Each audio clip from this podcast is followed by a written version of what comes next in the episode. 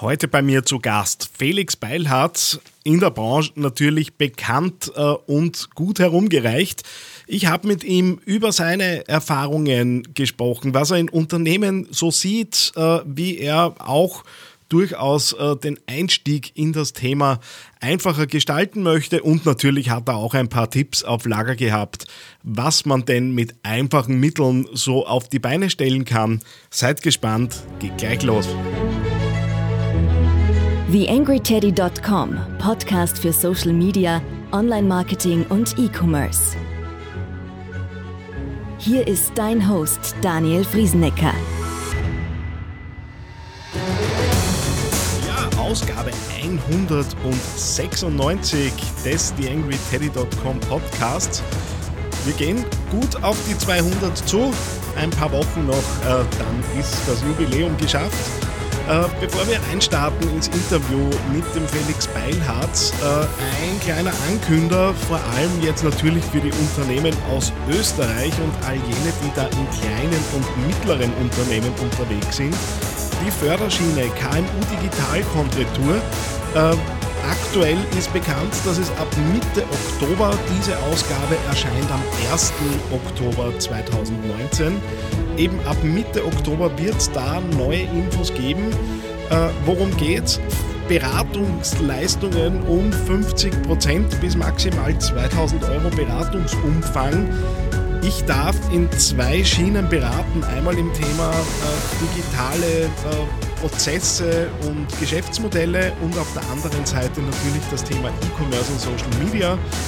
Dazu gab es zumindest in der letzten Auflage des Förderprogramms noch die Möglichkeit, kostenlose Potenzial- und Statusanalysen machen zu lassen, im Wert von 500 €. Das heißt, wer da Projekte auf der Schiene hat, es gibt mit mir insgesamt 2.500 € an Förderung zu holen. Wer da Interesse hat, ich habe einen Link eingerichtet, wo ihr euch in eine Mail-Liste eintragen könnt. Der Link in den Shownotes zu dieser Ausgabe. Und jetzt hören wir uns an, was uns der Felix Beilharz so zu sagen hatte. TheAngryTeddy.com Social Media Podcast. Ja, liebe Hörer, es hat einige Zeit gedauert. Ich habe es ja auch immer wieder angekündigt, dass der Felix Beilharz bei mir zu Gast sein wird. Es ist vollbracht, er ist da. Hallo Felix. Hallo Daniel, hallo zusammen. Du bist einer der wenigen, die ich, glaube ich, nicht in eine Vorstellrunde schicken muss. Du bist einfach in der Branche dann dort schon mit einem sehr guten Bekanntheitsgrad ausgestattet. Darum möchte ich mit dir so ein bisschen am Augenzwinkern in die Sendung reinkommen. Du bist ja als Top-Speaker, du bist Berater zum Thema Online-Marketing, Social Media. Wie schaffst du es so völlig ohne teures Auto und teure Uhr am Armband in deinen Instagram-Posts trotzdem erfolgreich zu sein?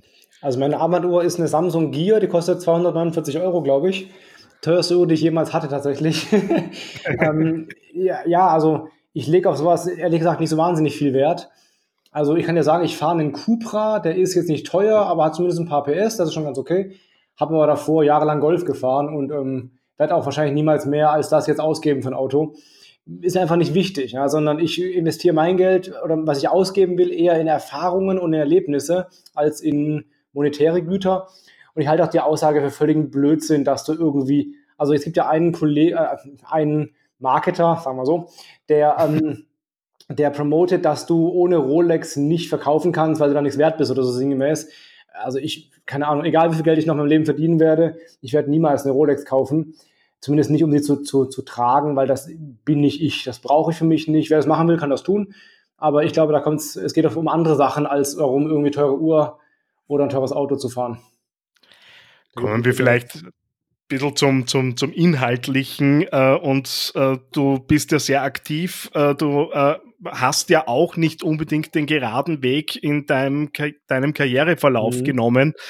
Und jeder von uns beginnt einmal mit einem Thema. Mit dem Rückblick deiner doch jetzt jahrelangen Tätigkeit, welchen Rat hättest du gerne zum Beginn deiner Karriere als Online-Marketer im weitesten Sinn bekommen? Ja, also ich habe schon relativ lange SEO gemacht. für mich selber, für meine eigenen Webprojekte, ohne mich in der Branche zu zeigen.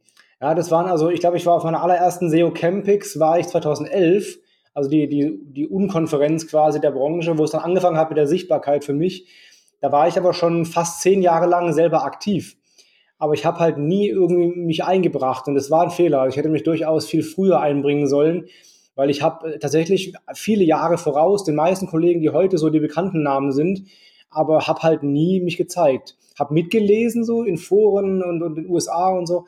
Also ich hätte deutlich früher aktiv werden müssen und nach draußen gehen müssen. Das war so, glaube ich, mein größter Fehler, der mir jetzt im Nachhinein mich einfach ein paar Jahre Vorsprung quasi gekostet hat. Wer weiß, wo es jetzt schon wäre, wenn ich nur früher Sichtbarkeit erzeugt hätte. Also ja, ich glaube, früher rausgehen und sich einfach zeigen, auch mit dem Risiko, einfach dann mal irgendwie aufs Maul zu fallen und verarscht zu werden und so. Das ist einfach so, da muss man dann durch. Ja? Aber du hast halt zumindest mal die Chance auf Sichtbarkeit, die hätte ich früher nutzen müssen.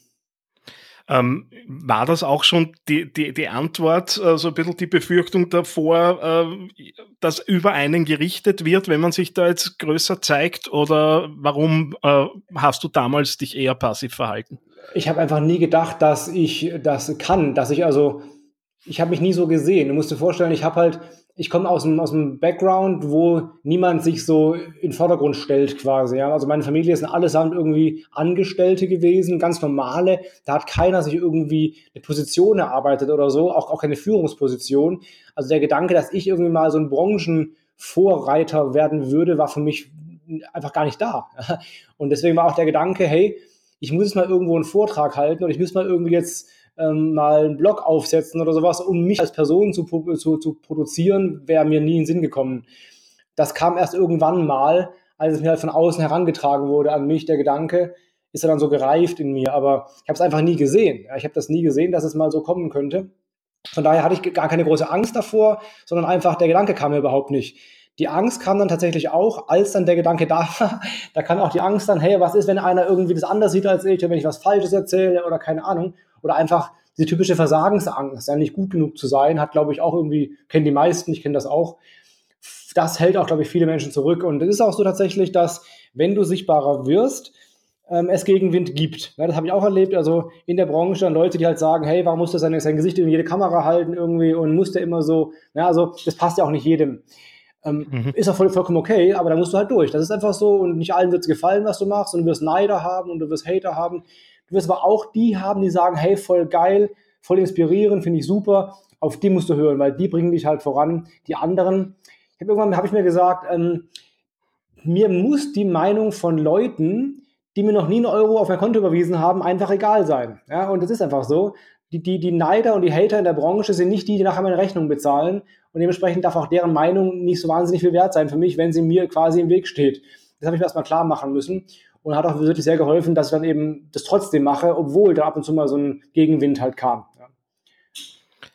Ich versuche jetzt mal so ein bisschen dein Know-how anzuzapfen. Mir ist dein gestreamter Vortrag auf der letzten OMX noch lebhaft in Erinnerung, wo du in sehr, sehr schneller Geschwindigkeit etliche Hacks rausgehaut hast oder Tipps, wie man effizienter sein kann rund um Social Media und so weiter. Ohne jetzt das Wort Hacks zu viel strapazieren zu wollen, aber es heißt halt schnell mal was Hacks heutzutage. Aber was wären so 2, 3 Tipps, die schnell umsetzbar sind, wo du sagst, das kann man eigentlich in der täglichen Arbeit als Social-Media-Marketer, Online-Marketer unterbringen, ohne da jetzt ewige Strategien aufbauen zu müssen? Also was ich ganz oft sehe, was einfach nicht gemacht wird, weil es zu naheliegend ist und man das selber gar nicht sieht, ist erstmal so wirklich vorhandene Ressourcen zu heben. Ja, das ist im Unternehmen ganz oft der Fall. Dann sagen sie irgendwie, ja, ich keine Ahnung, was ich eigentlich posten soll, wir haben doch nichts und so. Und dann sehe ich, liegt da irgendwie in so einem Aufsteller liegen irgendwelche Kundenmagazine rum, so ein Kundenprintmagazin. Dann frage ich so, ja, aber ist es online irgendwo verfügbar? Als Blogbeiträge oder als Magazin oder so? Nee, haben wir nicht. Wir schicken es an Kunden vierteljährlich raus, aber online haben wir das noch nie gespielt. Das war für die, ist ja eigentlich super naheliegend, das auch online zu spielen, haben es aber nie gemacht. Weil es halt, die kommen aus dem Bereich offline, und haben halt riesen Ressourcen, weil sie ganz, ganz viele Artikel schon haben, die aber immer nur offline genutzt wurden. Und da ist mir so klar geworden, hui, dass es bei vielen Unternehmen wirklich ganz viel Potenzial schon da, was aber nie genutzt wird. Und das ist nur ein Beispiel dafür. Ja. Anderes Beispiel könntest du sagen, ist zum Beispiel, wenn du hast einen Kundensupport, einen Kundenservice und die beantworten jeden Tag Fragen von Kunden. Oft auch immer die gleichen Fragen, die echt x-fach gestellt werden. Wenn du dann mal fragst, habt ihr diese Fragen mal irgendwie in einem Video bei YouTube stehen oder habt ihr die irgendwo mal auf der Webseite mal gesammelt beantwortet? Nee. Ja, warum nicht? Also das Know-how ist ja schon da und die müssen das jeden Tag beantworten, aufs Neue, aber es wird nie produziert. Also mal zu gucken, was für Ressourcen liegen denn schon da? Oder wir hatten einen Fall, da kam dann raus, dass die einen Ingenieur haben, der privat auch zu dem Thema bloggt und es auch sehr gerne macht und so, aber noch nie was für die Firma geschrieben hat. Der hat da voll Bock drauf, der kann das auch, aber hat halt nie gelassen, weil es einfach nicht so, war halt nicht da, dieser Gedanke. Den dann zu nutzen als eben Sprachrohr für die Firma ist halt super naheliegend, kostet keinen Cent mehr und bringt auch wirklich viel. Man muss es halt nur mal sehen. Und also mal zurückzutreten, einen Schritt und zu überlegen, welche Ressourcen liegen denn schon da, was kann man denn einfach anzapfen.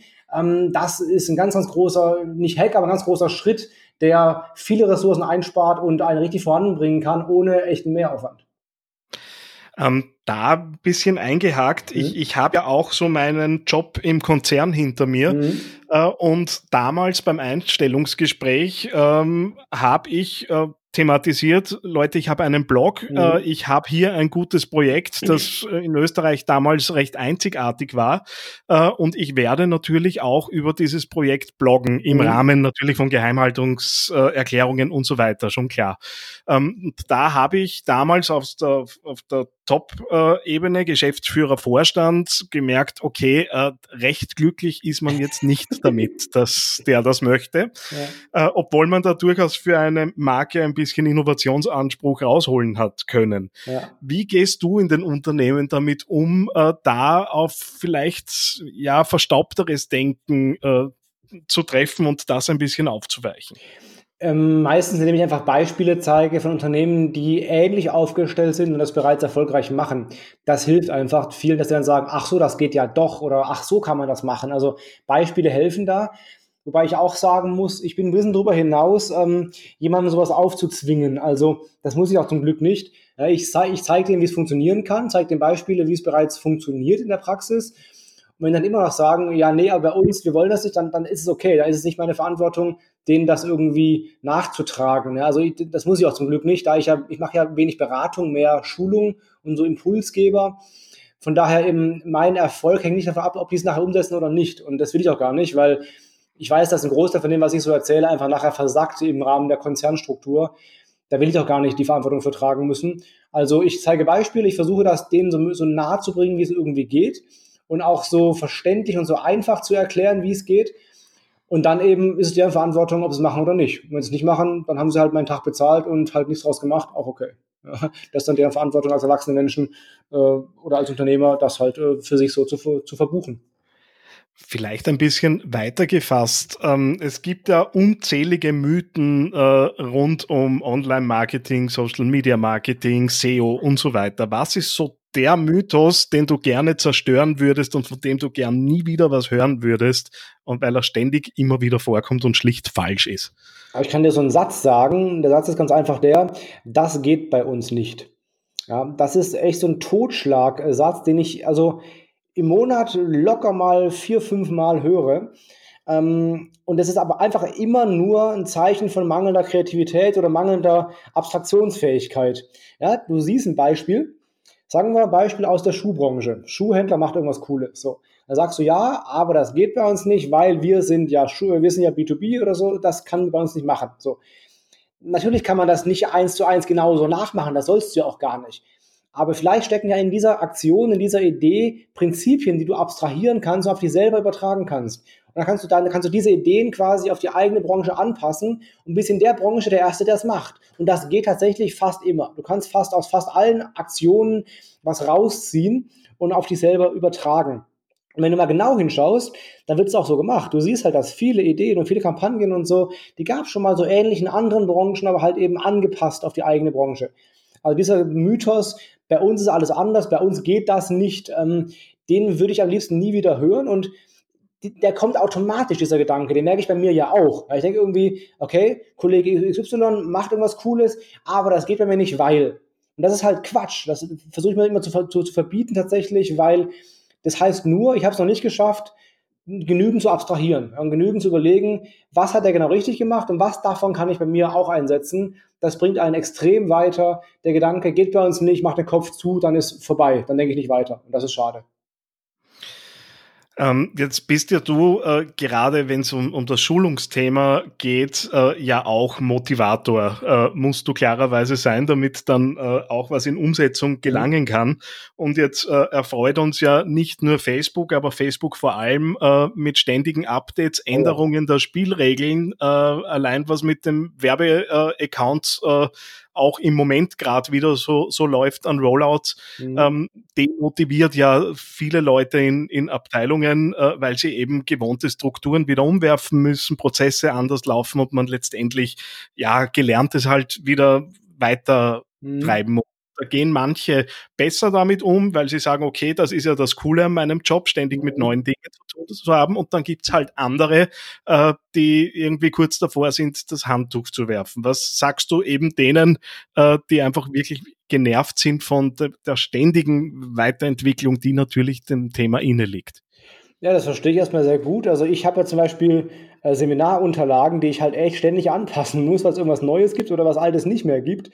Oder ich schreibe irgendwie ein Buch oder so und kaum das Buch auf den Markt, sind schon wieder 3 Seiten quasi hinfällig, weil das gibt's halt nicht mehr dann. Mich betrifft das ganz besonders. Ja. Aber du musst dir halt klar machen, erstens, das geht allen so, ja, das betrifft alle. Und das bedeutet zweitens, dass es eine Chance ist, dass der Schnellere halt gewinnt. Das heißt, du hast dadurch auch eine Möglichkeit, dich abzusetzen von anderen und eben schneller auf solche Trends zu reagieren als andere. Und damit ohne mehr Aufwand, ohne mehr Budget, dir einen Vorsprung zu erarbeiten, wenn du nur in der Lage bist, das zu machen. Weil rumheulen bringt ja nichts. Ja, das ist einfach so. Das ist eine Sache, mit der müssen wir leben. Und sich hinzustellen und zu sagen, ich finde es aber voll doof, das hilft ja keinem. Und dir vor allem hilft das nicht. Also sieh das als Chance, andere zu überholen. Sieh das als Chance, schneller als andere zu sein und schneller als andere zu reagieren. Und dann wirst du das auch positiver auffassen. Ja, es ist nervig, aber es ist halt genauso gut auch eine Chance für dich, die du nutzen kannst, um dich vor der Konkurrenz abzusetzen. Und wer sind dann deine Quellen und deine Profile, denen du folgst, um eben da am Puls der Zeit zu bleiben? Also ich lese sehr viel mit in Gesprächen, in Facebook-Gruppen zum Beispiel sehr viel. Da gucke ich mir sehr, sehr vieles an, weil da echt manchmal richtig schlaue Gespräche stattfinden. Ich habe mir so für jedes Thema so ein paar Leute rausgezogen, die ich mir halt selber anschaue. Also ein Beispiel nur Thema Ads, ja, gerade Facebook-Ads, Instagram-Ads. Ich habe jetzt heute erst einen Kurs gelauncht, wo so 6 Kollegen drin sind, die ich jetzt nicht verraten, wo doch, glaube ich, bis jetzt rauskommt, kann ich es verraten, weil die sind noch nicht öffentlich live, aber jetzt sind sie live dann, bis wir diesen Podcast hören.